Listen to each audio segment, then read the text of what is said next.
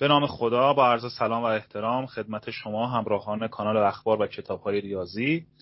در فکر می‌کنم چهارمین جلسه‌ای هست که با آقای مجتبی کریم دخت صحبت می‌کنیم و موضوع این جلسه رو قرار دادیم آموزش مجازی ریاضی در ایران.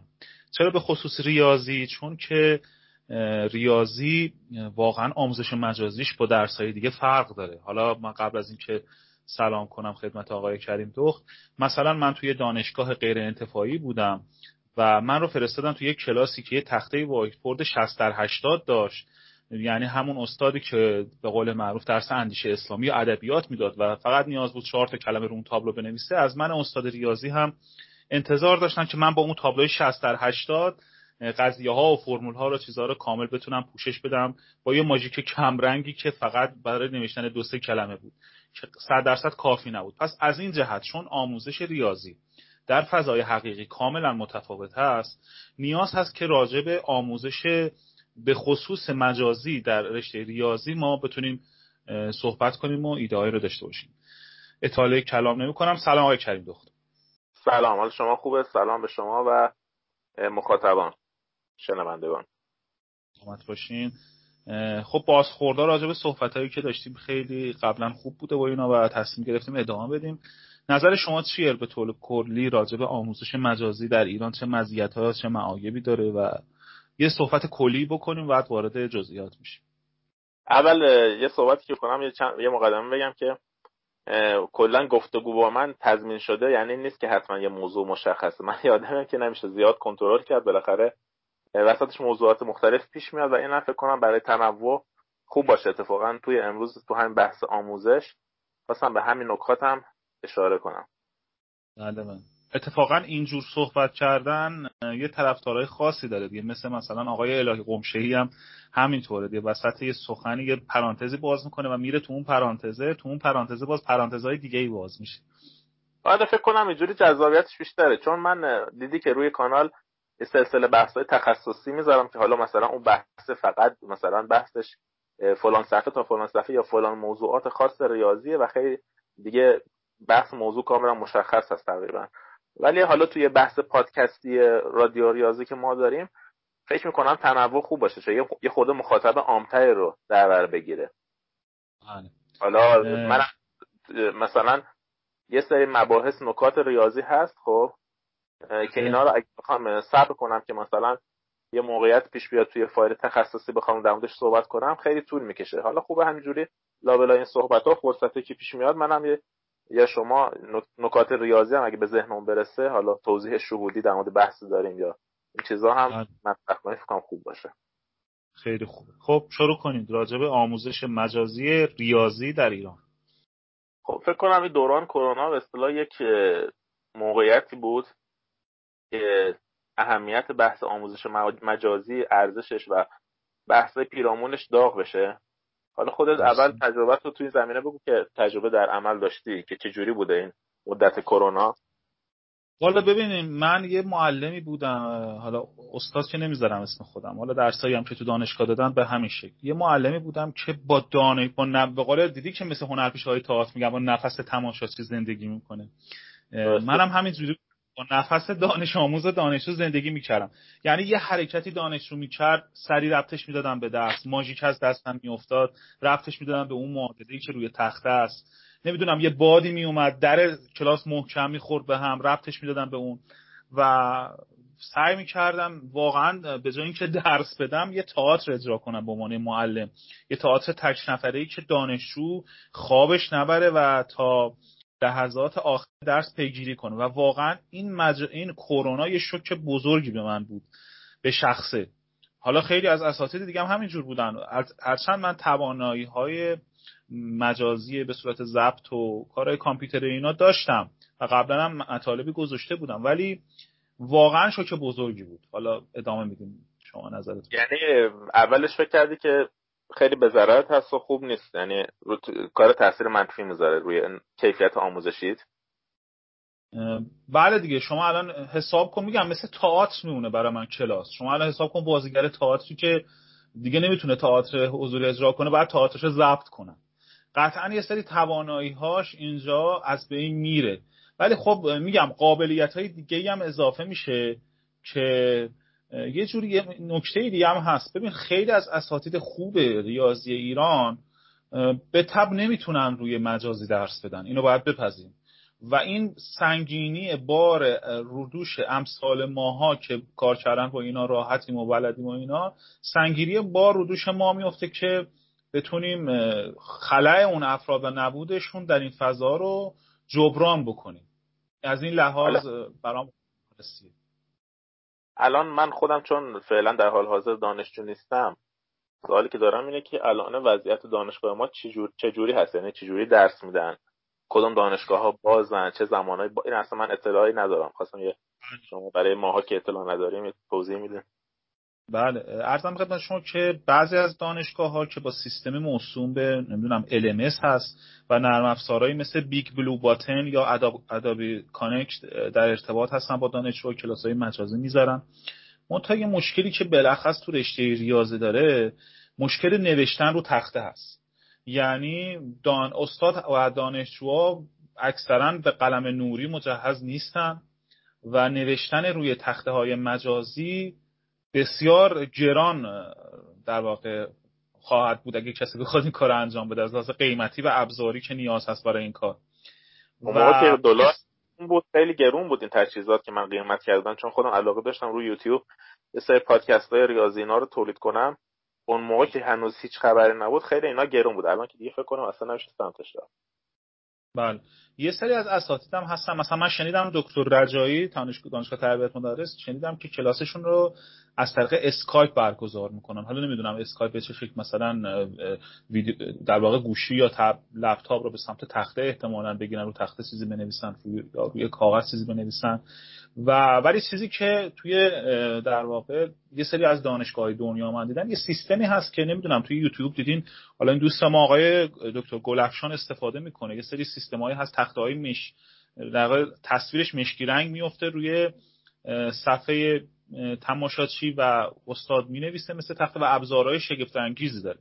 اون موقعی که دلار ارزان به خدمت شما فکر کنم ده دوازده تومن بود، این ابزار حدوداً شش هفت تومن در می اومد. حالا دیگه نمیدونم چقدر هست و به چه صورت. این بهترین ابزاره، اون ابزاری که دوستان استفاده میکنن، چون اون نقاط سیاه رنگی که روش نوشته نمیشه رو به عنوان داده ذخیره نمیکنه، برای همین حجم ویدیوها میاد پایین. خدمتتون که عرض شود من یکی از دوستان که تو آی پی ام حالا تا قبل از کرونا و به صورت حضوری و مجازی اونجا ارائه زیادی داشتن، دیروز من یه لینکی دادن، از طریق لینکی رفتم دعوتم کرد توی آی پی ام، یه به اصطلاح اونجا ارائه بود. خود اونا مثلا یه نرم افزاری داشتن، خب یه نرم افزاری داشتن که ازش استفاده میکردن، ولی آخر اون جلسه که حالا این ارائه ایشون دوستامون تموم شد، دوستان که صحبت میکردن حالا مشکلات همین یه سری کیفیت یه جاهاش بد بود، یه مشکلات فنی تو همون ارائه‌ای که من حضور داشتم به وجود اومده بود. یه سری افراد که اونجا بودن باز یه سری نرم افزارا رو هر کدوم پیشنهاد می‌دادن، یکی مثلا گفت زوم زوم نرم افزار زوم خوب هست، یکی میگفت فلان هست، یکی میگفت اسکایپ خوب هست. من بهشون اتفاقا گفتم که من دارم جدیداً با اسکایپ یه سری تجربیاتی می‌کنم که به نظرم خیلی عالیه برای گفتگو دو نفره. مثلا همین الان ما این مکالمه که داریم ضبط کنیم، اولین مکالمه‌مون روی اسکایپ هست و بله. قبلش ما از طریق دیگه‌ای ضبط می‌کردیم که حالا یه سری مشکلات داشت و هزینه و یه سری کیفیت خوب نبود اینا، بعد من فهمیدم که میتونیم روی اسکایپ انجام بدیم. چرا؟ چون که ولی من خودم تجربیات زیاد تو بحث کامپیوتر و اینا دارم. یکی از دوستام توی یک کشور دیگه هست، اونجا به اصطلاح با هم دیگه صحبت که میکردیم، قبلش ما تو واتساپ صحبت میکردیم، بعد مشکلی که واتساپ داشت هیچ امکانات خاصی نداشت، بعد ما اونجا میخواستیم مثلا مکالمات ضبط کنیم، من رفتم نرم افزارهایی که هست مثل کیوب ای سی آر رو نمیدونم یه سری نرم افزار مختلفی که برای گوشی ضبط کردن مکالمات وجود داره، من خودم گرفتم و حالا چون به خاطر محدودیت امنیتی که داره، یعنی مثلا به میکروفون داخلی گوشی دسترسی نمیدادن، یه مشکلات اینجوری که بود، کیفیت مکال... ضبط مکالمات خیلی میمد پایین. درسته؟ اه... کاری که ما کردیم دیدیم که این دوستم گفت که اس... یعنی من به ذهنم اومد اسکایپ، گفتیم بریم توی اسکایپ چیز کنیم اونجا، چون ما... مایکروسافت هم مدتی هست این نرم افزار رو خریده، خیلی وقت، یعنی مال مایکروسافت هست کلا. مایکروسافت هم کارهای با کیفیتی انجام میده. حس کردم که اسکایپ خوب هست، گفتیم از زیر سلطه فیسبوک، چون واتساپ و اینا مال فیسبوک هست، اینستاگرام، واتساپ، اینا همه مال فیسبوک هست. گفتم از زیر سلطه فیسبوک بیام بیرون، بیرون تو سمت اسکایپ. اسکایپ انگار خیلی بهتره. و اومدیم دیدیم چقدر اسکایپ رو چقدر وقت مایکروسافت خریده؟ خیلی وقت هست، من دقیق نمیدونم، شاید قبلش مال کسی دیگه بوده، حالا مایکروسافت، چون اینا شرکتایی که تو آمریکا هستن همدیگه رو میخورن. مثلا شرکت گنده که هستن، مثلا گیت هاب گیت هاب حالا تلفظ بشه، اینا مثلا مایکروسافت اومد خرید و همجور میخرن دیگه شرکت. یعنی مثلا یوتیوب که شما میبینید این قبلا مال گوگل بوده، ببخشید مال یه شرکت دیگه بوده، گوگل اومد خریدش. و همین گیت هاب، ببخشید ما مثلا طرف این گیت هاب که گفتین برای یه فعالیتی، یه بار من یه برنامه‌ای بود می‌خواستم یه جا توی مقاله‌ای بذارم و دوستمون گفت انگار از گیت هاب استفاده میشه. راجع به اینم یه توضیح کوچیک بدین چیه گیت هاب؟ حالا من من تلفظ کنم گیت هاب، ولی تلفظ درستش گیت هاب، جی آی تی هست. این در حقیقت یه سایتی بود که به اصطلاح یه ورژنینگ سیستم، یه حالتی هست که شما یه کد اوپن سورس دارین کد نویسی می‌کنین، یه کد اوپن سورس رو دارین می‌نویسین برای برنامه، بعد مرتب می‌خواین چیز کنین، یه تیکش رو مثلا میخوان عوض بکنین، دیگه نیاز از کل اونو مثلا فایلش رو حذف کنین، یه فایل دیگه جاش بذارین. این میره فقط همون قسمتایی که تفاوت داره، فایل روی سیستم شما و فایلی که آپلود کردین روی فضای خودتون تو گیت هاب، میاد مثلا اون قسمتایی که لازم هست رو فقط تغییر میده و کلا یه مدیریتی داره روی این کد نویسی شما، که یعنی هر چیزی که یه برنامه نویس میخواد و اونجا بهتون میده. بعد اینکه مثلا یه گروهی هستین میخواین همزمان همتون روی فایل کد نویسی کنید، باز این امکانو میده که مدیریت کنین قضیه رو. بعد یه سری امکانات اینجوری فضای خیلی زیادی بهش... میده. بهش هم ارجاع میشه داده انگار. مثلا توی مقاله، مثلا فرض کن ما یه کدی نوشتیم مربوط به مقاله ریاضی، بعد مثلا فرض کن نمیدونم حالا کدا معمولا چند خطه است، مثلا فرض کن ده هزار خطه، بعد این کد خوب نمیشه تو مقاله آورد دیگه، میتونه اون لینکش رو احتمالاً بذاریم توی مقاله، درسته؟ آره، فقط نکته‌ای که باید دقت کنین هست معمولاً توی این جوجه‌ها وقتی می‌خواید توی مقاله‌تون به اصطلاح رفرنس بدین به یه چیز آنلاین، باید تو اون سایت برین درخواست لینک پرمامنت یا به اصطلاح دائمی بدین. یعنی درخواست بدین که یه لینکی بهتون بده که اون سایت تضمین کنه این لینک این لینک مثلا دیگه عوض نمیشه. آها. اینو فقط باید دقت. خب ادامه بدین. بحث اصلی بحث اصلی بود که خلاصه ما این اسکایپ رو پیدا کردیم. یعنی من نصار زوم رو برای مکالمه دو نفره بخواستیم ضبط کنیم و امتحان کردم و اینها، برای همین به اصطلاح رادیو ریاضی که می‌خوایم بحث کنیم، و دیدم از همه اینها بهتر اسکایپه. حالا اگه گروهی هم بشه اسکایپ، احتمالاً گروهی هم بشه، مثلا برای آموزش دوستان می‌خوام مجازی کار کنن، اونا برام بررسی بکنن. ولی حس می‌کنم این نصار با کیفیتیه و خوبش این هست که به اصطلاح هنوز فیلتر نشده. حالا چیزی هم داره که مثلا فرض کن ما این رادیو ریاضی حالا غیر از شما سه چهار نفر دیگه هم بیان چهار پنج نفره بحث کنیم. البته کنترلش سخت میشه. آها. بله. ولی امکانش هست فکر کنم، بله؟ آره، احتمالاً کنفرانس‌های گروهی هست. حالا نرسار زوم برای کنفرانس گروهی هست، احتمالاً ضبط هم میشه. ولی زوم من یه مقدار حس کردم اپلیکیشن گوشیش مشکل داره، چون ما که یه مش... یه مسئله که باید دقت کنین، اسکایپ نرم افزار برای کامپیوتر هم داره، خب که من حالا برای یه سری کارا، برای همین مکالمات رو میخوام دانلود کنم و یه سری ویرایشش کنم، ازش استفاده میکنم.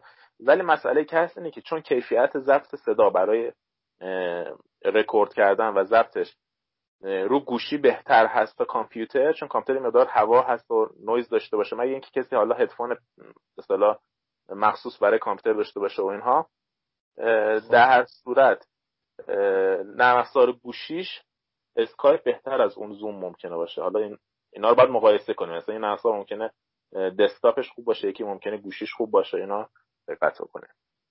بله. حالا این نکته رو خواستم بگم، کلا بحث نرم افزاری و بحث این چیزا هم در موردش صحبت شد. حالا یه سری مزیت‌ها نه شما مثل که می‌خواستین در موردش صحبت کنید، غیر از حالا بحث تکنولوژی تکنولوژیکال یا بحث تکنیکال دیگه، از نظر مجاز یعنی آموزش مجازی چه مزیت‌ها و چه معایبی داره؟ والا به نظرم ابتدا بهتره راجع به معایبش حرف بزنیم، چون مزیت‌هاش حالا می‌ذاریم آخر کار. آره. یه سری معایب یه سری معایب من لیست کردم، حالا چیزایی که به ذهنم رسیده، حالا ممکنه حین صحبت چیزای دیگه هم به ذهنم برسه یا شما چیزی به ذهنتون برسه. اولین معایبش چه هست؟ اینه که متاسفانه دانش آموزان و دانشجویان تمرین‌ها و امتحان‌ها رو میدن دوستان دیگه‌ای، مثلا فرض کنید داداششون، خواهرشون، پسرعمویی، دخترعمویی، یا توی تلگرام گروه‌ها، توی واتساپ گروه‌ها میدن براشون حل کنه و خب حالا خود اون هم آسیب شناسی خودش رو داره. مثلا فرض کنید آموزش حضوری هم وجود داره، یعنی همین که میگه حالا یه بخشش تو هم آموزش حضوری هم که هست وجود داره دیگه، درسته؟ بله. مثلا باید من در این زمینه اجازه میخوام از شما و شنوندگان چه ایش مقدار رک صحبت کنم.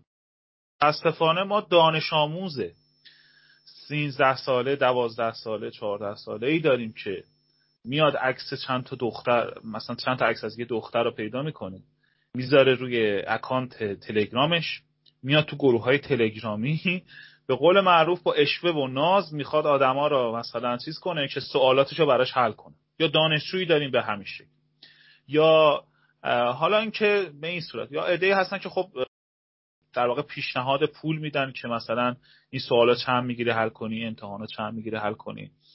و خب اینم ازش غافل نشیم که حالا یه قسمت دیگه هم داره. خب حالا میایم اون طرف ماجرا، استادها و اساتید حق و تدریس و دانشجویان دکترا و کارشناسی ارشدی که هیچ منبع درآمدی ندارن و به یک دفعه مواجه میشن با این بازار مجازی مالی. یه عده‌ایشون که خب خودشون رو مبرا میدونن، میگن ما قبول نمی‌کنیم، ما مسئله حل نمی‌کنیم، ما در ازای پول حل، اگه هم حل بکنیم مثلا کسی اشکالی داشته باشه برای رضای خدا مثلا اشکالشو برطرف کنیم یا راهنماییش کنیم. یه عده هستن که نه، پول میگیرند و قشنگ کسب و کارشونه و حتی من افرادی رو میشناسم که از این راه چه درآمدهایی دارند چه درآمدهایی دارن که مدام تجهیزات الکترونیکیشون مثل تبلت و گوشی و لپتاپ و اینا رو به روز میکنند و حتی تونستن چیزای دیگه هم بخرن، کاری نداره. یه عده هم هستن که یه جور دیگه فکر میکنن. مثلا من شخصی رو باش در ارتباط بودم که میگفت قبول کرده بود که امتحانش به جای شخص امتحان بده، بعد موقع امتحان چیکار کرده بود؟ تمام گزینه ها رو، حالا اون امتحان تستی بود، تمام گزینه ها رو بلد بوده، جوابا رو برعکس زده، یعنی یه چیز زده که اشتباه بشه برای اینکه به قول معروف حال اون طرفو بگیره و بهش ثابت کنه به طور عملی که این کار کار درستی نیست. حالا خلاصه این بود یه مع... یکی از معایبش. حالا اگه شما در این زمینه صحبتی دارین بفرمایید تا بعد برم سراغ مورد بعد. این قضیه توی به اصطلاح آموزش حضوری هم وجود داره تا حدی. حالا خوبیه اینی که آموزش حضوری تو این قضیه داره اینه که حداقل به اندازه یک ساعت و نیم دو ساعت توی کلاس شما یک کنترل، تقریبا یک کنترل روی دانش آموز دارین و اونجا میتونید مجبورش کنید که توی شرایط خاصی خودش با مغز خودش فکر کنه. ولی ریشه اصل این مشکل به نظر من خب یه ریشه خیلی قبل‌تره، یعنی اصولاً اگه کسی طالب علم باشه یا واقعاً حس می‌کنه که نیاز داره به این مطلبی که شما دارین بهش یاد میدین، خودش خودش رو کنترل میکنه. پس این ریشهش برمیگرده به اینکه اصلاً دانشجو یا دانش آموز ما اکثرا پوشالی‌ان و اینکه اصلاً نمیدونن چرا دارن این مطلب رو میخونن و یعنی خودشون رو مسخره میکنن. یه عده چی بگم دیگه در همین حد، یعنی نه ضررش استاد میخوره نه چیزی، یعنی خودشون رو مسخره کردن و وقت خودشون رو تلف کردن. این ریشهش خود رو برگردیم بحث اجتماعی اینها هست که قبلش باید اونا رو ببینیم، یعنی مشکل با... صرف مربوط نمیشه به آموزش مجازی. واقعا ببینین اینو باید بگیم که اونی که مجازی داره تقلب میکنه به احتمال خیلی قوی حضوری هم بارها تقلب کرده و تنها اتفاقی که این مجازی ایجاد میکنه یه خورده برای زمینه زمینه رو برای اون افرادی که در زمینه تقلب کردن متزلزل هستن، یعنی میترسیدن تقلب بکنن، الان یه خورده مطمئن نشون میکنه که میتونن تقلب کنن. و یه مشکل دیگه هم که داره، مثلا فرض کن من یه دانشجوی کارشناسی رشته ریاضی ترم پنج و شش این درسا به این سنگینی میخونم میخونم و میبینم همکلاسیان با تقلب چه نمره هایی گرفتن و خب ناخودآگاه شیطون یا هر کی منو وسوسه میکنه که منم این کارو امتحان کنم. و وقتی که یک بار مزهش بره زیر دندون طرف و ببینه چقدر میتونه راحت این کار رو انجام بده بدون اینکه هیچ زحمتی بکشه، دیگه دستوردار نیست و این روند رو ادامه خواهد داد. یه جنبه دیگه‌ش هم من میگم، جنبه دیگه‌ش اینه که شما تو دانشگاه ممکنه یه شرایطی رو براتون به وجود بیارن که تو اون شرایط شما مثلا افتادن یک درس براتون برابر هست با هزینه‌های سنگین و خیلی مشکلات دیگه اقتصادی اجتماعی که براتون به وجود میاد. خب و شما اونجا اگرم به درس علاقه داشته باشید، یعنی حسه برای من به وجود اومده ها، یعنی حتی اگرم به درس علاقه داشته باشید هر جور شده باید این نمره رو بگیرید. حالا ممکنه مثلا شما الان منیفول علاقه داری، دوست دارید یاد بگیرید، فرا اینا وقت نکردی کامل بخونید، ولی تو این امتحانه مثلا اگه زیر فلان نمره بیارید میافتید و یه مشکلات خیلی بزرگی بعدش براتون پیش میاد. یعنی شما حتی ممکنه بعد از اینکه این درس‌ها خوندینم برین برای خودتون منیفولد رو مثلا یاد بگیرین، خب ولی اون فشاری که دانشگاه رو سر شما گذاشته شما رو مجبور میکنه که دست یه سری اقدامات بد بزنین برای اینکه نمره به دست بیارین. حالا یکیش یکیش تقلبه، یکیش مثلا یعنی که بری مثلا با استاد زد و بند کنی یا مثلا خواهش خواهش و التماس بکنی و این حرفا، یعنی جنبه‌های مختلف داره، اونم در نظر بگیرین. بله بله ما خب. در همون دوره که حضوری بود یه از یک از اساتید بود که حتی هیئت علمی بود، یکی از بچه‌ها نمره نیاورده بود، بهش گفته بود که آره یه, ف... یه کتاب انگلیسی هست مربوط به رشته‌اش، بهش گفته بود برو اینو برای من بخر بیار چون کتابم گرون قیمت بود و تا من نمره رو بهت بدم. حالا اون موقع تو کتابای انگلیسی زبان است در زبان اصلی و میشد تهیه کرد از یه سری جاهای انتشارات هایی که تو تهران بودن. حالا یه موضوع دیگه که هست برای این معایب بفهم، یه نکته دیگه که یادم اومد اینه که مثلا ما همین مورد داشتیم که طرف رشته مهندسی بوده و پروژه مثلا انجام میداد برای استادش، خب حالا اینا خیلی عجیبه ولی واقعیت داره. یعنی من خودم از نزدیک طرفو میشناسم و میدونم که اینو درستیه. مثلا در یک از دانشگاه‌های دولتی ما توی رشته مهندسی این طرف میاد دانشجوی میاد مثلا برای استاد پروژه هایی رو انجام میده و واقعا خودش برای این پروژه ها زحمت میکشه و خرج هم میکنه.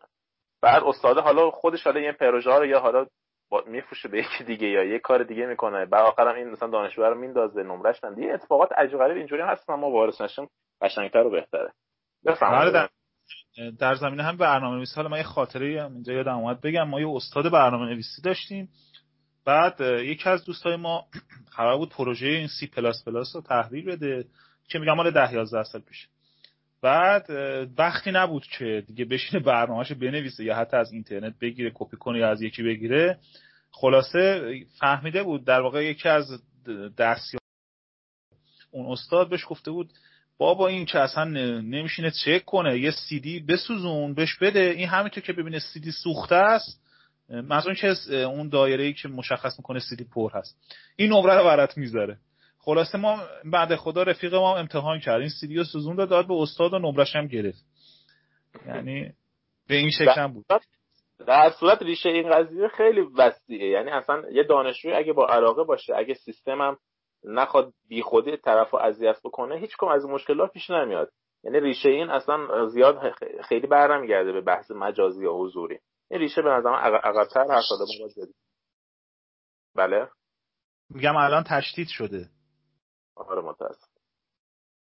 خب مورد دوم، مورد دوم عدم فهم درست مطالب. مثلا فرض کن ما یه قضیه‌ای تو کلاس میگیم با انگوش اینجاش نشون میدیم، بچه‌ها این سریع گوشه میریم یه شکل کوچیکی میکشیم رو اون دایره توضیح میدیم، بعد برمیگردیم با دستمون یه سری حرکات خاصی بادی لنگویجی نشون میدیم که دانشجو دیگه این موضوع براش فهم میشه.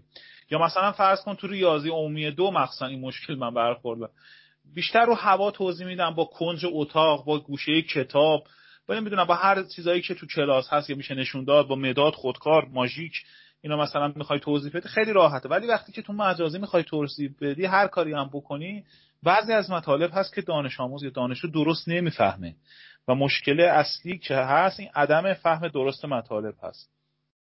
اینم به اصطلاح حالا اینم بستگی به همت دانش آموز یا دانشجو داره. معمولا کلا بخوایم صحبت بکنیم هشتاد درصد حدودی میگم هشتاد درصد تلاش برای فهمیدن یه مطلب بر عهده گیرنده هست، بر عهده دانش آموز دانشجوه. و خود استاد هم موقع که درس میده خودش یه چیزی یاد میگیره ها، یعنی واقعا مثلا اگه استاد بخواد فلان مطلبو بهتر بفهمه، بهتر به اون مطلبو یاد بده. تا بهتره من خودم همین پادکستی که دارم درست می‌کنم در مورد جبر و مباحث، یه سری چیز جدید دارم یاد میگیرم، یه سری مفاهیم برای خودم داره بیشتر جا میافته. از سمت دانش آموز دانشجو هم به اصطلاح هشتاد درصد بر عهده خودش هست، یعنی حالا استاد بیشتر یک کاتالیزگر هست، یک کسی که حالا مثلا یک گفتگو میتونه باهاش کار کنه که مطلب بیشتر جا بیفته. ولی خب آقای کریم دخت، این متاسفانه در مورد همه صادق نیستم. مثلا من یه دوره‌ای زبان درس میدادم برای اون بچه‌های کوچیک که ای بی سی و اینا هست، بعد خب به همه میگفتم متوجه میشدن. یه دانش آموزی داشتم اسمش هم رضا بود.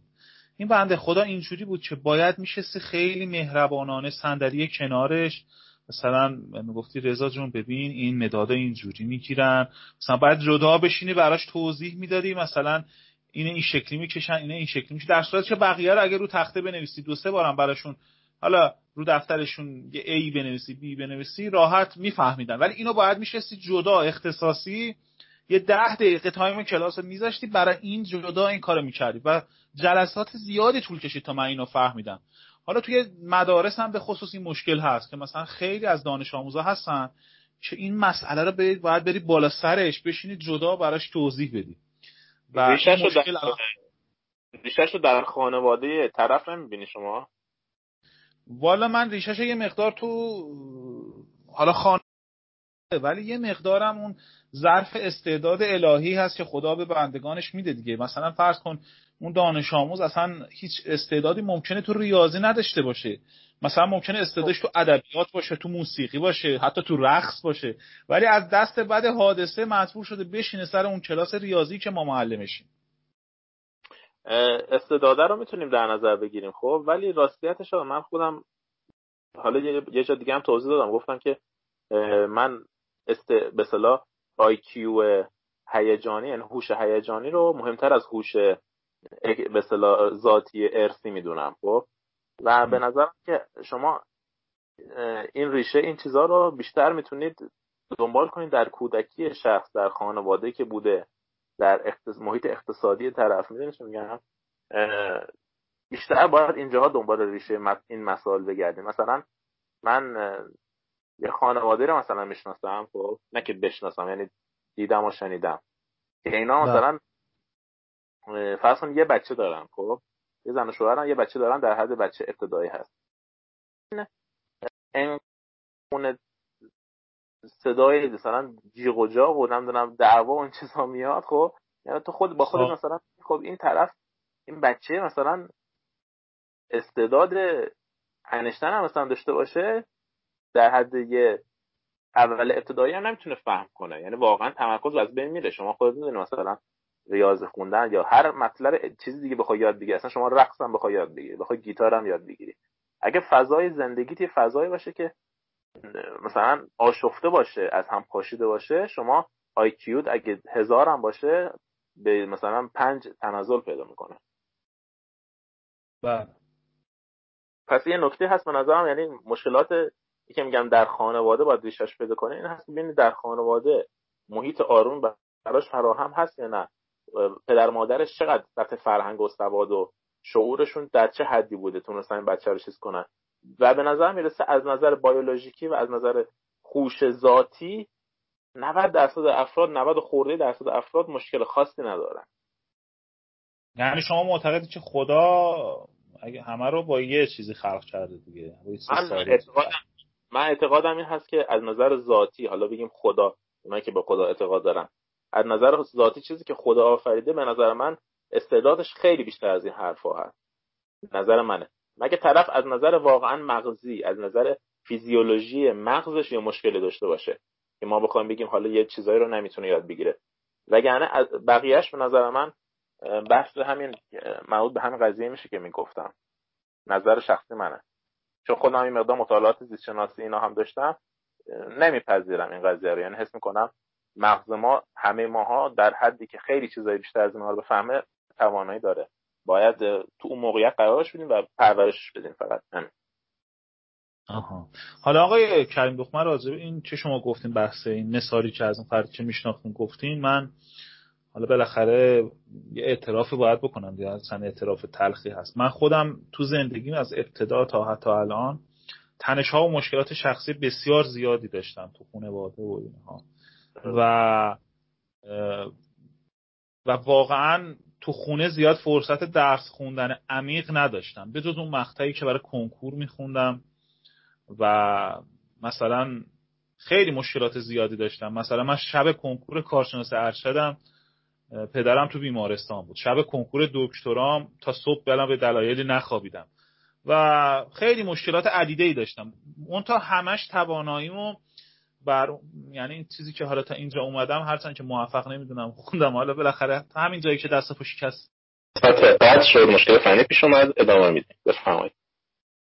بله، من داشتم گفتم هرچند که خودم موفق نمیدونم، اون خب بالاخره تا همین جایی که اومدم همیشه تمرکزمو گذاشتم بر اینکه بر این میذاشتم که تو کلاس که هستم به معلم یا استاد گوش میدادم، تمام توجهمو و تمرکزمو به گفته معلم میذاشتم و با هر جملهش و با هر کلمهش به اون جایی که اون میخواست منو ببره میرفتم و به اون مفهوم دقت میکردم. و وگرنه اگه اینجوری نبود و نبودم، شاید همون اولا باید انصراف میدادم کلا. درسته. نگاه کنید، یه نکته‌ای که وجود داره اینه که حالا کلا علوم پایه یه سختی خیلی بالایی داره و از اون طرف به خصوص ریاضی، یعنی شما تو ریاضی باید صبرتون خیلی بالا باشه. یعنی شما حالا هر چی بخواید، یعنی حالا این محیط جذاب برای دانش آموز و اینا فراهم کنید، خب اونها خود صبرشون کمتر هست. ولی دیگه واقعا مثلا توی سطوح بالا میای، کارشناسی که دیگه هیچی، دیگه حالا ارشد دکترا که دیگه خیلی سخته. دیگه اونجا دانشجو نباید انتظار داشته باشه که دیگه همه چی فراهم باشه. یعنی یعنی باید آب دیده شده باشه. میدونی چی میگم؟ بله، بالاخره سنش میره بالاتر، رنجاش زیاد میشه، مشکلات مالی زیاد میشه، خانواده ازش خود ریاضی، تختی خود ریاضی رو در نظر بگیرین شما. بله بله. من الان دیشب یک کلاس حل تمرینی داشتم. دانشجو حل تمرین آنالیز ریاضی. دانشجوها مینالیدن، میگفتن که آقا ما هر چی داریم تلاش میکنیم برای حل این مسئله ها، انگار نمیتونیم، یه حالی یه جوری. بعد من یه جمله از کتاب پرسون براشون خوندم که مقدمه کتاب نظریه اعداد پرسون یه حرف خیلی خوبی نوشته. نوشته اگه دانشجو بداند که ریاضیدانان بزرگ مسیر حرکت خلاقه حل مسئله ریاضی حل, حل مسئله ریاضی را چگونه کورمال کورمال و آروم آروم و با سختی طی کردن، هیچ وقت از حل هیچ وقت از ناشیگری خود در حل مسائل درسی سرخورده نمیشه. یعنی میفهمه که بزرگان هم واقعا مشکلاتی داشتن. این جمله رو فکر کنم من قبلا شنیده بودم، ولی بعد یه چیزی که خودم اضافه کنم، قبلا به همین قضیه فکر کردم، اینه که مثلا دانش آموز دانشجو وقتی اثبات قضایا یا مسائل رو میخونه، فکر میکنه مثلا همین جوری از الف تا ی یا از A تا تو زی، مثلا حالا به انگلیسیش این اثبات به همین شکل رفته جلو. یعنی اولی مسئله جو مطرح شده، بعد مثلا مرحله یک رفته جلو، بعد دو رفته جلو، بعد آخرش رسیدیم به اینجا، بعد مثلا کاربردش رو در فلان چیز فهمیدن. اصلا اینجوری نبوده تاریخ علم. تاریخ علم بخشش تصادف بوده، بخشش نمیدونم یه تیکه رو فهمیده بعد اونو گسترش داده، از از آخر به اول حرکت کرده. اصلا این مدلی بوده. یعنی علم به اون شکل کلاسیکی که ما فکر میکنیم پیش نرفته و به خاطر همین هم اصلا مطالعه من کتابا رو همینجوری میخونم. یعنی خیلی وقتا از آخر به اول مطلب، اصلا نه آخرش میخواد به چی برسه، کلیات رو میخونم، مقدمه های هر فصل رو ممکنه بخونم، بعد آخر کار بیام از الف شروع کنم بخونم. حالا یه چیزی که الان گفتین اینجا من جالبه از شما بپرسم، آیا یک کتاب ریاضی مثلا فرض کن مثل مانکرز، مثل رودین، کتابای کلاسیک ریاضی، آیا نحوه درست خوندن اینا اینه که ما مثل کتابای مثلا فرض کن دینی و ادبیات و اینا بیایم از اول به بسم الله شروع کنیم به خوندن تا آخر؟ من که خودم به هیچ وجه جوری نیستم. والله درستش چی است، ولی خودم درستش رو میدونم که اول مثلا میخوام آنالیز رو بخونم یا میخوام هندسه جبری رو بخونم. اصلا میرم نگاه میکنم نه هندسه جبری به چه درد میخوره، چرا باید بخونمش. خب, خب چقدر رو این کار وقت میذاری؟ یعنی خیلی چون تا این به من انگیزه میده، تا من انگیزه خوندن مبحث سختی مثل هندسه جبری، نظریه جبری اعداد، نمیدونم توپولوژی جبری، هومولوژی، چی چیه سنگین، تا این انگیزه فراهم نشه که من اصلا نمیتونم بخونم، مغزم نمیره. پس باید اول برم ببینم چیزی که میخوام بخونم به چه درد میخوره. یعنی یه کلیاتی میدونم، اما میدونم که مثلا رفتم یه چیزایی خوندم، خب میدونم که آقا بر اساس این که من علاقه دارم فلان مطلب یاد بگیرم، اونم وابسته به اینه، اونم وابسته به فلانه، در نهایت من مجبورم هومولوژیکال الجبرا رو فول شم، خب چون من مجبورم فول هومولوژی، ولی باز باید به انگیزهای بیشتری برسم. یعنی برم ببینم مثلا حالا این هومولوژیکال الجبرا اصلا کجاها کارو داره، چرا باید خوندش، اصلا پیش نیازش چیه. یعنی باید حواشیشو کامل برم در بیارم. خب حالا راجع به این مجازی که داشتیم صحبت می‌کردیم، یه, چ... یه دو سه تا مورد دیگه هست، من اینا رو سه چهار تاشو تیتوار میخونم، شما اگه نظری دارین بگین. یکی بحث هزینه‌های اینترنت هست، یکی دیگه بحث یک جا نشستن و بدون تحرک شدن، همش باید روی صندلی رو زمین پشت میز جایی بشینیم و اون تحرکی که تو کلاس داشتیم بالاخره میرفتیم وسط کاری استراحتی میکردیم، نمیدونم تو کتابخونه دانشگاه میرفتیم، تا سلف میرفتیم، تا جایی میرفتیم کپی میگرفتیم و از این داستانها نیست. اون مسیری که برمیگشتیم خونه میرفتیم میومدیم. و یکی دیگه هم بحث افسردگی هست که بعد از یه مدتی انسان ناخودآگاه دچار افسردگی میشه. حالا راجع به این سه چهار مورد که گفتم شما یه نظری دارین خوشحال میشم بهش. در مورد اینترنت نظری که دارم اینه که من فکر میکنم، یعنی من چون خودم خیلی اینترنت باز هستم و دانلود باز هستم بودم و هستم، همیشه یه سری راهکارها پیدا کردم، یه حجم خیلی خیلی زیادی داده رو توی مدت کوتاه با هزینه خیلی کم دانلود کنم. و حالا چون تبلیغ شرکت‌ها میشه ما اینجا صحبتی ازش نمی‌کنیم، ولی همینقدر بگم که جوینده آبنده است. یعنی در نهایت شما اگه مثلا دغدغه‌تون این هست که یه تعداد ویدیو آموزشی، یه چیزای دیگر رو می‌خواید دانلود کنید، راهش رو برید پیدا کنید، اون رو در نهایت می‌تونید پیدا کنید. حالا مشکلات زیاده، من قبول دارم تو زمینه هزینه اینترنت شرکت‌ها خیلی کیفیت خدماتشون پایین هست، همه اینا رو قبول دارم، ولی راهش رو میشه پیدا کرد. اگه جوینده باشه میتونه پیدا کنه. اینجا چون تبلیغ میشه نمیخوام در موردش صحبت کنم که چه شرکتی کجا چه جوری خدمات رو ارائه، چه جوری با چه نرم افزاری میتونه شما مثلا دانلودتون رو بهینه کنید. یا حالا در مورد همین اسکایپ یه مدلش بود دیگه صحبت کردیم، مثلا تو اسکایپ ما اول نظری بود که مثلا ما مکالمه تلفنی کنیم برای مصاحبه ها، بعد دیدیم که کیفیت طرف اون سمت خیلی پایینه، بعد من گفتم که بیان اسکایپ و اینها، یعنی هزینه به شدت آوردیم پایین و کیفیت هم بردیم بالا. حالا این کارها رو میشه کرد. یعنی مثلا هزینه اینترنت چیز خاصی نیست، در مقابل هزینه آموزش حضوری تقریبا هیچه. بله قبول دارین. حالا بله بله حالا این کاری که شما قبلا، من حالا چند وقت قبل شروع کرده بودم به عنوان هر روز آنالیز و یه دو سه تا فایل ضبط کردم، حالا ان شاءالله ادامه‌ام خواهم داد و منتظرم یه فرصتی برام خالی بشه. یه آنالیز رودین میخوام، من میخوام باهاتون رقابت کنم، یه آنالیز رودین میخوام درس بدم. بسیار بسیار حالا اینو میخواستم بگم، بعد شما هم ادامه دارین و این سریال جبر مجرد و هندسه توپولوژی مانیفولد و اینا رو آغاز کردین. این برای خود من به شخص خیلی خوبه. میدونید چرا؟ من خودم به شخص خیلی در سفر هستم و بین شهر و تو، حتی حالا که کرونا هست، و بین شهر و بین توی اتوبوس و تاکسی و این ور اون ور، و متاسفانه خیلی وقتا، حالا قبل کرونا مثلا بیشتر کم پیش می اومد تو خونه باشم یا تو خونه بتونم بشینم عمیق مطالعه کنم، ولی خیلی راحته که آدم یه هندزفری بذاره تو گوشش و همینطور که در بین خانواده نشسته به قول معروف علمش هم افزایش بده. و این کارا، پادکست هایی که اینجوری شما دارین انجام میدید و منم حالا قبلا یه مقدار انجام دادم، فکر کنم خیلی خوبه. اگه نظری در این زمینه دارین بفرمایید. من تلاشمو میکنم که مسائل خسته کننده نباشه و زیاد وارد جزئیات نشم. یه سری اثباتایی که یه کلیاتی، مثلا اگه به اثباتی رسیدم خواستم شرحش بدم، بگم مثلا کی پوینت ها یا نکات اصلی این اثبات اینه، توضیحات شهودی بینش بدم، یه جا مبانی حس کنم مثلا شنونده متوجه نشه، مبانی رو توضیح بدم و مباحث مختلف، حالا یه بحث تاریخچه‌ای بینش بگم و اینا، که خسته کننده نباشه. تلاش من این هست. ولی از اج... یعنی بیشتر از اینم شاید خیلی نشه چیزش کرد، ساده سازش کرد، و چون کیفیت مطلب افت میکنه. یعنی مطلب چون ریاضی دقیق هست، بالاخره ما یه جایی مجبوریم اینا رو ریز به مخاطب ارائه بدیم. پس بنابراین در حقیقت که شما اثباتی هم در حقیقت که شما اثباتی هم میگین اسکچ آف پروفو میگین دیگه، اون طرح اثباتو بیان میکنید. خیلی حالا اثبات تا اینجا که جبر مجرد مثلا من دارم میگم شاید خیلی اثبات چیزی به تورم نخورده، ولی مثلا اثبات مهمی که به تورم بخوره رو سعی میکنم اینجوری باشه. حالا مخاطبا به شما مثلا بگن که آقا فلانجا مثلا مطلبو بیشتر باز کنن جلسه بعد که من اونو بیشتر توضیح بدم. بله بله. خب آره راجع به معایب راجع به معایب مجازی شما دیگه چیزی به ذهنتون میرسه که بحث کنیم؟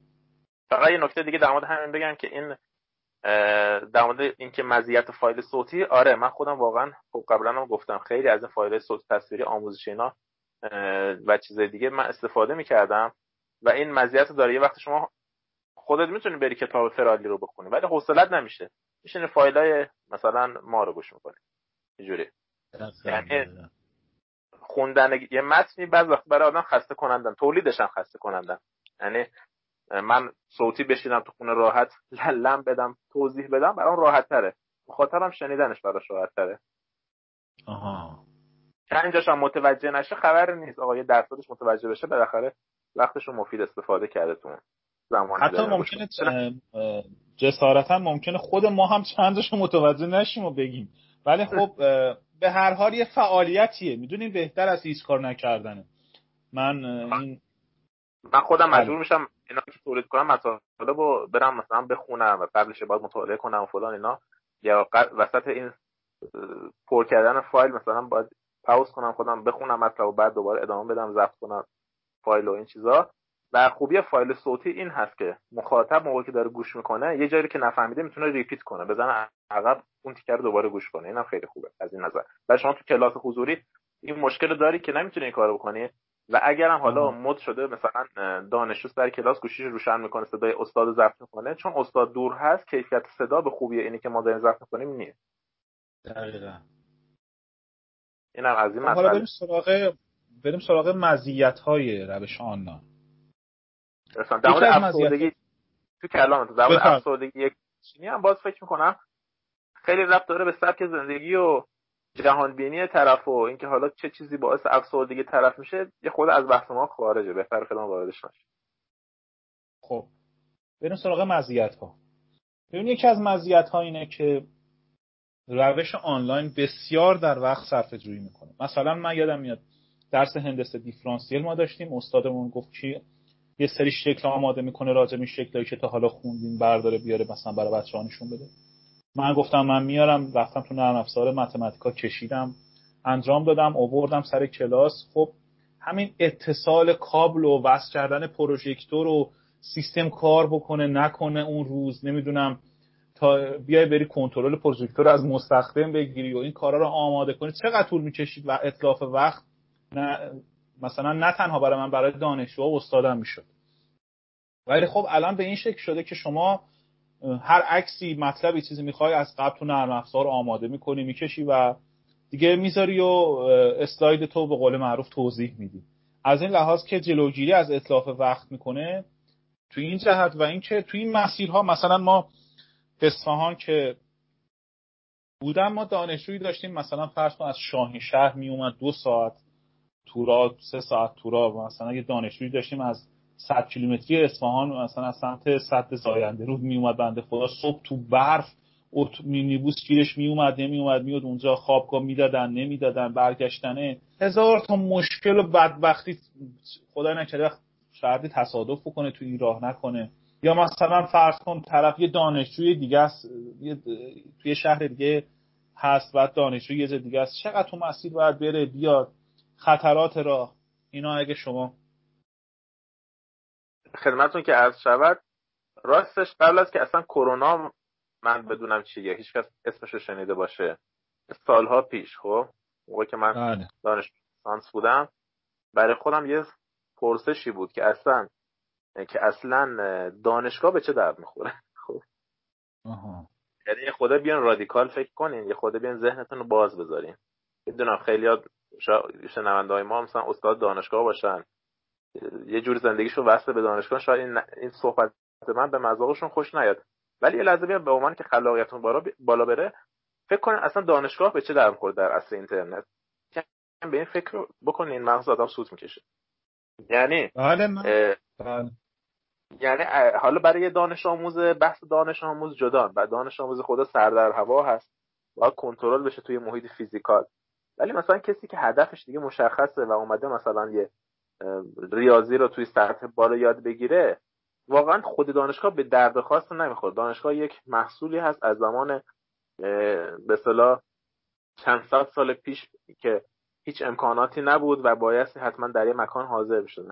امروزه دانشگاه در یه سر از رشته ها معنای خودش رو از دست داده و در رشته های دیگه بیشتر حالت یک کردیتی هست. یعنی شما میره اونجا یه اعتبار میگیری که تایید بکنه، یک کسی مخر تایید بزنه بر سواد شما.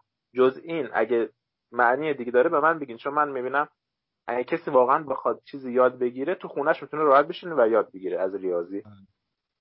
فقط تو بعضی موارد مثلا تو رشته ریاضی هم جزو همین رشته هاست که واقعا دانشگاه معنی خودش از دست داده، ولی تو بعضی از موارد تو یه مورد من با شما مخالفم. مثلا ببینید، مثلا شما سر کلاسی استاد خیلی قدر نشستین، بعد داره یه قضیه ثابت میکنه، وسط اون قضیه یه جایی رو نفهمیدید، اونجا رو سریع ازش میپرسین.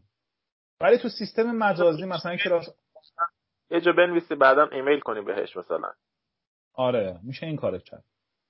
منظورم اینه که در کل یعنی نگاه ما داریم چیز میکنیم، ما هم یه حالا بالاخره دانشگاه یه مزایایی داره، دور هم جمع میشه، یه دور همی هست، ولی این سبک سنگین کنه. این هزینه که برای دانشگاه میشه، هزینه سنگینی که برای دانشگاه میشه در مقابل مزایاش، من واقعا این دوتا رو با هم دیگه تو کفه ترازو بذاریم، در اصل اینترنت و در اصل در عصر اطلاعات برای کسی که مشتاق علم هست واقعا مرز و محدودیت وجود نداره. بله. حالا دانشگاه هم خوبه، بله دانشگاه هم یه سری مزایا داره، ولی اگه کسی میگم یه سری زندگیش اجازه بده، شرایط مادیش اجازه بده، میتونه از دانشگاه مستقل بشه. حالا در مورد میشه بیشتر صحبت کرد. البته یه چیزی هم که باید تو بحث اینترنت بیشتر کار بشه، ما اساتیدمون که در یک زمینه‌های خیلی خاصی تخصص دارن باید اون درس‌ها رو بدن و ویدیوهاشو داخل اینترنت بذارن که بندگان خدایی که دسترسی ندارن به اون استادا یا چیز نیستن بتونن استفاده کنن. مثلا همین یوتیوب که الان بهترین دانشگاه دنیا هست به نظر من، تو شاخه خود من تو شاخه خود من مثلا اون درس بیسیکی که یه دانشجوی آنالیز هارمونیک باید بلد باشه، درسی به عنوان آنالیز هارمونیک روی گروه‌های توپولوژیک مثلا، چه کتاب هویتراس یا کتاب فولند رو درس بدن، آنالیز هارمونیک مجرد، این هیچ کورسی روی اینترنت نیست. امسال تو یکی از دانشگاه‌ها، یعنی همین ترم که بهمن شروع شد پارسال، یه استادی شروع کرده به درس دادن و ضبط کردن که بنده خدا سنش هم بالا بود، خورده به کرونا و اون کلاس نصف کاره موند و اون کورس نصف کاره ویدیوهاش هست. یعنی میخوام بگم هیچ کورسی در این زمینه نیست. مثلا در این زمینه‌های تخصصی، مثلا تو همین شاخه شما فکر نکنم مثلا زمینه‌های خیلی تخصصی، کورس‌های خیلی تخصصی مثلا دانشگاه نمیدونم هاروارد و ام آی تی و استنفورد و اینا بشه راحت دسترسی داشت. یعنی نیست اصلا، متاسفانه به طور عمده نیست. حالا یه سری موا... منابع، یه سری چیزا هست که خود اون دانشگاه خاص اومده یه هزینه گذاشته، یه سری ویدیوها رو تهیه کرده و حالا یه لینکش هم گذاشته روی یوتیوب. حالا موارد اینجوری هستن ولی کمن، خیلی کم در مقابل چیزایی که باید باشه بسیار کمه. حالا در مزیت‌ها دیگه چی دارین شما بگین از مزیت‌ها؟ یه مزیت خیلی مهمی که دوستان اخیراً استفاده میکنن، امکان شرکت در همه کنفرانس‌های جهانی. یعنی شما با یه هزینه خیلی کم یا حتی بدون هزینه، الان یکی از دوستای من که یکی از دانشگاه خارجی هست میگفت با همه برنامه زوم توی سری کنفرانس‌های شرکت کردن که ریاضیدانای خیلی قدری توی اون کنفرانس بودن و حتی این دوست من یه کنفرانسی داده و یه سمیناری داده و اون ریاضیدانان قدر داشتن گوش میدادن، این براش افتخاری بود و هست البته.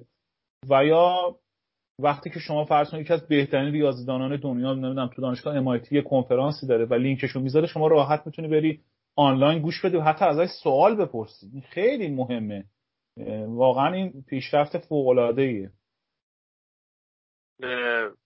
یه چیز اینجا بگم، یه چیز به یادم اومد.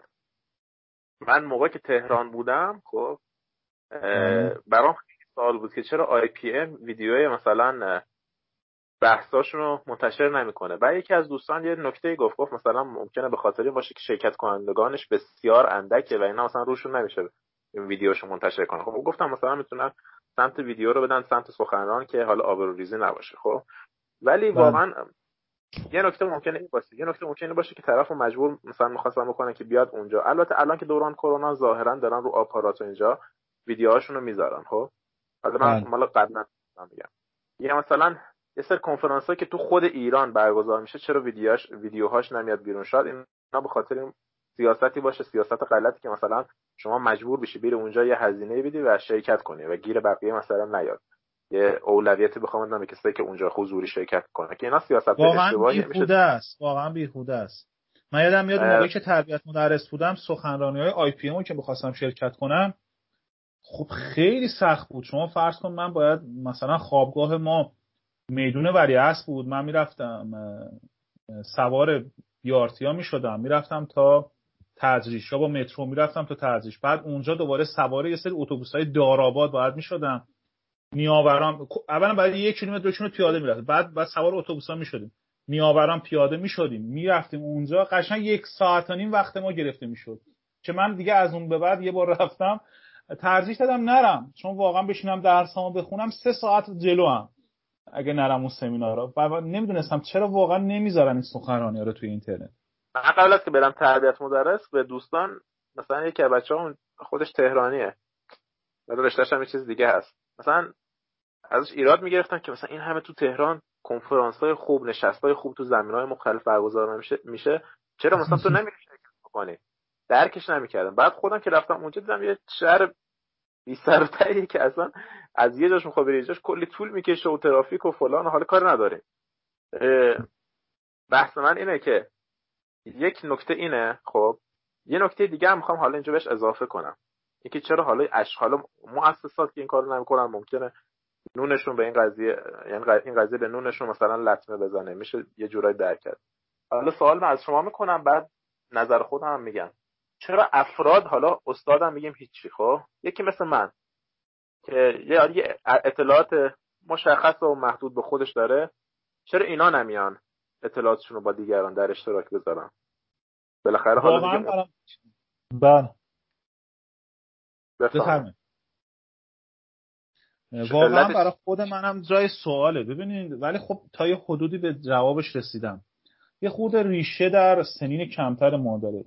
می‌دونین بارها مثلا ما از یه همکلاسیمون یه جزوه خواستیم به قول ما گفتنی زورش اومده بده و نمیدونم واقعا برای چیه، مگه ما توی رقابت هستیم؟ مگه ما چرا من جواب بده وقت چرا بده وقتی بله چه بیداره وقتی دو نفر دارن میدوئن ما میبینیم بغل دستمون تشنشه، ما یه لیوان آب بدیم بهش که اونم به تو با ما بدوه. چون وقتی که ما رقیب نداشته باشیم، مثلا من یه گروه عضوش هستم حالا اسمم نمیاد، خب هفتاد هشتاد نفر دکترای این مملکت تو این گروه هستن و چه عیبی داره که شروع کنید هر دفعه یه پیام؟ چه عیبی داره هفته یه پیام؟ شما حساب کن هفته یه پیام چه بذارن، هفته هشتاد تا پیام آموزشی میشه. مگه یه پیام چقدر وقت میگیره که شما بیا یه موضوع مثلا پیچیده رشته‌ت رو برای بقیه توضیح بدید؟ این چی از ما کم میکنه؟ واقعا هیچی کم نمیکنه. چرا ما دوست نداریم به بقیه کمک کنیم؟ واقعا این روحیه کمک کردن به بقیه چرا نیست؟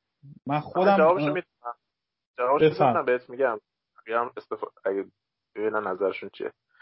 نگاه یک چیز هست به نام حسادت و خساست. خب بله این دو تا، اون رقابت ریشه در حسادت داره، اون اونایی که حالا در رقابت نیستن ریشه در خساست داره. شما این دوتا رو بذارین کنار هم دیگه جواب تمام سوالات راحت میگیری دیگه، برات مجهوله. حالا میخوام بیشتر توضیح بدم. نه دیگه جواب بده. خساست یه ویژگی هست، خب فقط در بحث مالی خلاصه نمیشه، اتفاقا در علم هم خلاصه میشه. حالا جالبه در علم شما وقتی یه چیزی رو به یکی یاد میدی به علم خودت اضافه میشه، یعنی علم چیزی نیست که وقتی شما به یکی بدی ازت کم بشه. تو بحث مالی هم حالا شاید حتی این... اونم اینجوری نباشه، ولی اینو میخوام بگم خساست ریشه در خیلی از بدبختی‌های علمی ما داره که طرف میگه من اینو با زحمت به دست آوردم، اگه به یکی بگم اون مثلا با زحمت بهش نرسیده حقش نیست. البته رقابت هم نباشه، اصلا ممکنه باشه رقابت نمره‌ای نداشته باشه هیچی، ولی میگه من اینو با زحمت به دست آوردن چرا بدن به یکی که بدون زحمت بهش رسیده؟ خب این نگاه کنه، این ریشه در این داره که ما تصورم از این چیز محدودی. فکر کن الان من اینو به این یاد بدم مثلا دنیا به آخر میرسه، این میره همه چی رو کشف از دست میده که من کشف بکنم. اگه شما واقعا عاشق علم باشین و خودت رو یه نقطه ریز در جهان علم ببینی، از این خصاصت به مرور در میاد. یعنی کافیه ما نگاهمون باشه به بزرگی علم و کوچیکی خودمون، خب، و از طرفی هم زندگی مادی خودمون رو خیلی گره نزنیم به علم بیش از حد، به چیزایی مثلا یا خود علم رو یا خود بهای بالاتر اگه بهش بدیم، یه از یه سری رقابت‌ها در میاد. حالا بحث مفصل این طرف. برای مثال من هم اتاقی داشتم، اینا رشتهشون جی آی اس بود، بعد مربوط به جغرافیا اینا هست، بعد یه سری داده‌های ن... بله آره که جی آی اس نرم افزارشه اینا به اصطلاح برای نقشه‌برداری اینا. آره بعد یه سری داده‌هایی بود از یه سری شرکت‌ها اینا می‌گرفتن که مثلا از یه سری وزارتخونه‌ها اینا چروش تا... کار کنن. بعد یک روز یکی از بچه‌ها اومد توی این اتاق ما و گفت که آره مثلا آقای فلانی ما امروز رفتیم به فلان وزارتخونه داده فلان جا رو می‌خواستیم بهمون ندادن. تو نداری قبلا نرفتی اونجا بگیری اینا؟ اینم گفت نه من ندارم. و خلاصه اون بنده خدا رفت. بعد چه رفت؟ این به ما گفت که آره من داشتم ولی اگه میدادم به این الان میرفت مقالهش میکرد چاپش میکرد. خب منظور اینه که مقالهش یعنی تحلیلش میکرد و اون داده‌های تحلیل شده رو مقاله می‌کرد.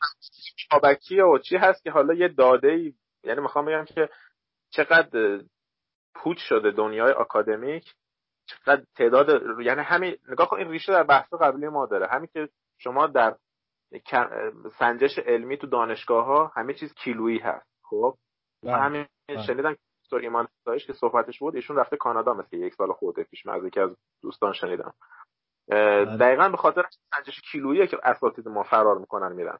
ما بهترین استاد هندسه جبری دکتر ایمان ستایش اینجا داشتیم و رفتن به خاطر چی؟ رفتن ایشون دانشجو پرینستون بودن، دو تا کارشناسی برق و نمیدونم ریاضی داشتن و چون که رشته تحصیلیشون در هندسه جبریه، یک گرایشی هست که توش سخت میشه مقاله داد و اینجور افراد هم آدمایی نیستن که بخوان یه مقاله آبکی فقط بدن که اسمشون چیز بشه.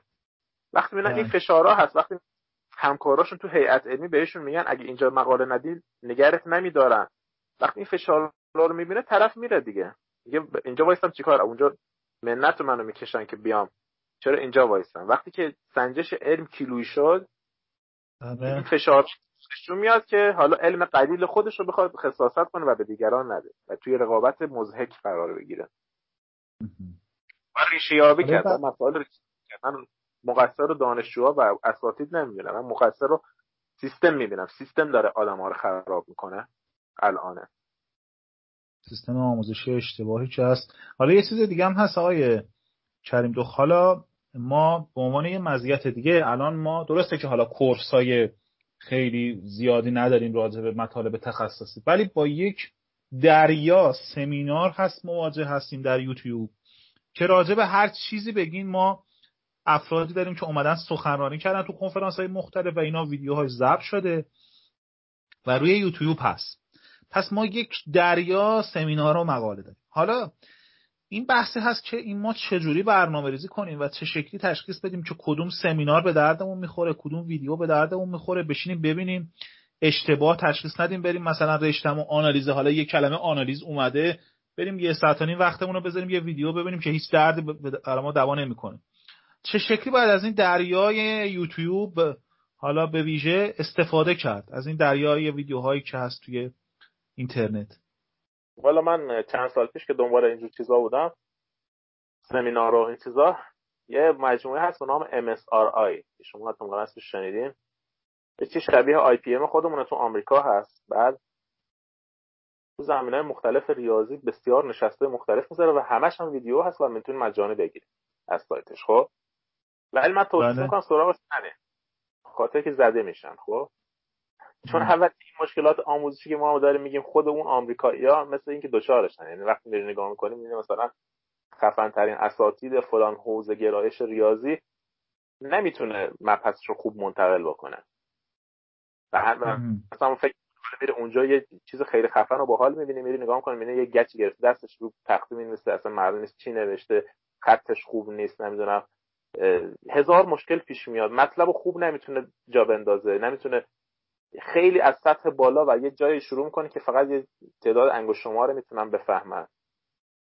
و حالا اینا خاطر مشکلاتی هست که اهمیت اون کسی که تو اون فیلد هست خیلی اهمیت نمیده که بخواد مطلب رو ساده تر، یک کمی ساده تر بگم، نمیگم خیلی ساده تر. مس... مثلا الان دو تا ریاضیدان بزرگ دنیا، ترنس تائو و میشا گروموف، که تائو در زمینه‌های مختلفی کار کرده و گروموف در زمینه هندسه کار کرده، من وقتی ویدیو اینا رو یوتیوب میبینم اصلا نمیفهمم چی میگن، انگلیسیشونو اصلا متوجه نمیشم، خطشون رو متوجه نمیشم، نحوه بیانشون رو نمیفهمم چی میگن. ما اینجا به خاطر اینکه غرب زده هستیم از بعض از این خارجی‌ها انگلیسی بهتر صحبت می‌کنه، یعنی مثلا شما طرف این اروپایی، آلمانی، فرانسوی اصلا انگلیسی نمیتونه خوب صحبت کنه، بعضی‌هاشون اینجوریه، نمیگم همشون، ولی مثلا می‌خوام بگم که این مشکلات خب شما رو زده می‌کنه، یعنی من توصیه می‌کنم که خیلی فعلا سراغ اون قسمت‌ها نرید، اینکه واقعا یه شاخه خاصی باشه، خب میدونی خودت قراره چی رو بشنوی، ولی اگه خود سطحتون مثلا من پایین تر هست، مخاطبا سعی کنن خیلی دو فعلا دنبال اینا نرن، پایه‌شون رو تقویت کنن، حالا حالاها مونده که آدم برسه به اون جایی که بخواد ویدیوهای مثلا اونجوری رو بفهمه. و اینکه خب حالا من... ادامه می‌خوام بدیم. بفرمایید بفرمایید. شما بحث دیگه دارین در مورد این؟ من والا مزیت هایی که نوشته بودم تموم شد، یعنی چیز دیگه به ذهنم نرسیده، فقط یکی اینم که یه چیزی دیگه هم اینجا نوشتم راجع به مزیت ها.